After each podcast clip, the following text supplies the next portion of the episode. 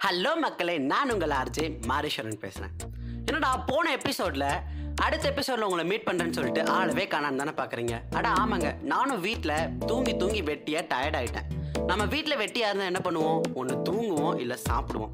அப்படி சாப்பிட்டுட்டு இருக்கும்போது தான் சரி சாப்பாட்டை பற்றி உங்கள்கிட்ட பேசலாமே அப்படின்னு தாங்க வந்தேன். ஏன்னா இன்றைக்கி வேர்ல்டு ஃபுட்டே தான் சாப்பாடுனாலே மதுரை கறி தோசையில் ஆரம்பிச்சு விருதுநகர் பொரிச்ச பரோட்டா திருநெல்வேலி அல்வா ஆம்பூர் பிரியாணி மணப்பாறை முறுக்கு காரைக்குடி செட்நாடு கும்பகோணம் காஃபி ஸ்ரீவில்லிபுத்தூர் பால்கோவா நாகப்பட்டினம் சாஜா விழுப்புரம் மல்லாட்டை கேரளா புட்டு டெல்லி காக்ரா பஞ்சாபி ஆளு பரோட்டா மதுரை ஜிகிர்தண்டா காரியாபட்டி சீவலு காரைக்குடி குழிப்பணியாரமுங்க.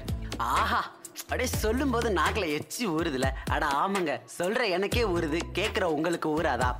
சாப்பிட்றது மட்டும் கிடையாதுங்க. அந்த சாப்பாடை செய்கிறதே ஒரு தனி கலை தான் தோசையெல்லாம் பார்த்தீங்கன்னா அப்படியே கிறிஸ்பியாக ரவுண்டாக சொல்கிறது கஷ்டம் தான் அடே அந்த ரெண்டு கரண்டி மாவை எடுத்து அந்த தோசைக்கல்ல பட்டும் படாமல் தேய்ச்சி அது மேலே ரெண்டு ஸ்பூன் நெய்யை விட்டு அடே மலைச்சாரல் மாதிரி அந்த பொடியை தூவி பேப்பர் மாதிரி மடித்து எடுத்து தட்டில் வச்சு தேங்காய் சட்னி தக்காளி சட்னி சாம்பாரோட சாப்பிடும்போது அடிச்சுக்கவே முடியாத காம்பினேஷனுங்க அதுவும் மழையெல்லாம் பெய்யும் போது அந்த சுட சுட தோசையை சாப்பிட்டு ஒரு கப் காஃபி குடிச்சா எப்படி இருக்கும்?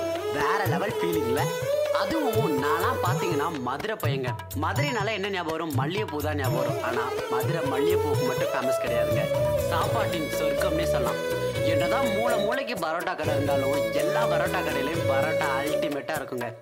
அதுலேயும் இந்த கறி தோசை பன் பரோட்டாவை விட வாழை பரோட்டான்னு ஒன்று கொடுப்பாங்கங்க.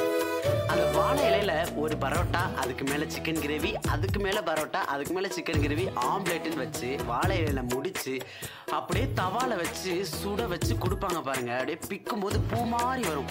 அதை சாப்பிடும்போது அப்படி இருக்குங்க. என்னதான் நான் இந்த மாதிரி பரோட்டான்னு பேசிட்டே போனாலும் எனக்கு சின்ன வயசுல ஒரு சாப்பாட்டு எக்ஸ்பீரியன்ஸ் இருக்குங்க. நான் வயக்காட்டுக்கு போகும்போது மத்தியானம் எங்கள் தாத்தாட்ட தாத்தா பசிக்குதுன்னு சொல்லும்போது அவர் அவர் சாப்பாட்டுக்காக கஞ்சி தாங்க கொண்டு போயிருப்பாரு. அந்த கஞ்சியை ஓப்பன் பண்ணி கொடுப்பாரு. சரி கஞ்சி குடிக்கலான்னு நான் குடிச்சா தாத்தா வெஞ்சனம் ஒன்றுமே இல்லை அப்படின்னு கேட்கும்போது அப்படியே வ வரப்பில் தண்ணி ஓடிட்டே இருக்குங்க. அந்த வரப்பு கரையில் உட்காந்து சாப்பிட்டுட்டு இருக்கும்போது தாத்தா பக்கத்துலேயே வெங்காயம்லாம் ஊண்டியிருப்பாங்கங்க. அந்த வெங்காயத்தை பிடுங்கி அந்த தண்ணியில் நாலு ஆட்டை ஆட்டி அப்படியே இந்தாடா பேராண்டி கடிச்சிக்கிட்டே கஞ்சியை குடிடா அப்படின்னு வரும் அதெல்லாம் வேற லெவல்ல இருக்குங்க. கஞ்சிக்கும் அந்த வெங்காயத்துக்கும் பச்சை மிளகாய் வறுவலுக்கும் செம காம்பினேஷன் இன்னும் பாத்தீங்கன்னா நம்ம தாத்தா காலத்துல எல்லாம் என்ன சாப்பிட்டுருப்பாங்க? வேப்பக்கூழ் கம்மங்கூழ் கேழ்வரகு ரொட்டி இந்த மாதிரி தான் சாப்பிட்ருப்பாங்க ஆனால் இப்போ என்னதான் பீட்சா பர்கர் என்னென்னமோ வந்திருந்தாலும் அந்த காலத்து சாப்பாடு அடிச்சுக்கிறதுக்கு எதுவுமே கிடையாது. என்னதான் நம்ம பசிக்குதுன்னு தட்டில் நம்மளே சோறு போட்டு சாப்பிட்டாலும் நம்ம அக்கா தங்கச்சி அப்பா அம்மாவோட ரவுண்டாக உட்காந்து உருண்டை சோறு சாப்பிட்ற சுகமே தனிதாங்க. இந்த காலத்தில் நம்மளாம் சாப்பிட்றோம். ஆனால் சத்தான உணவுகள் சாப்பிட்றோமானா கிடையவே கிடையாது. நம்ம தாத்தாங்கலாம் பார்த்தீங்கன்னா அந்த காலத்தில் சத்தான உணவுகள் சாப்பிட்டாங்க. அதனால தான் எழுபதில் கூட இருபது மாதிரி இருக்காங்க.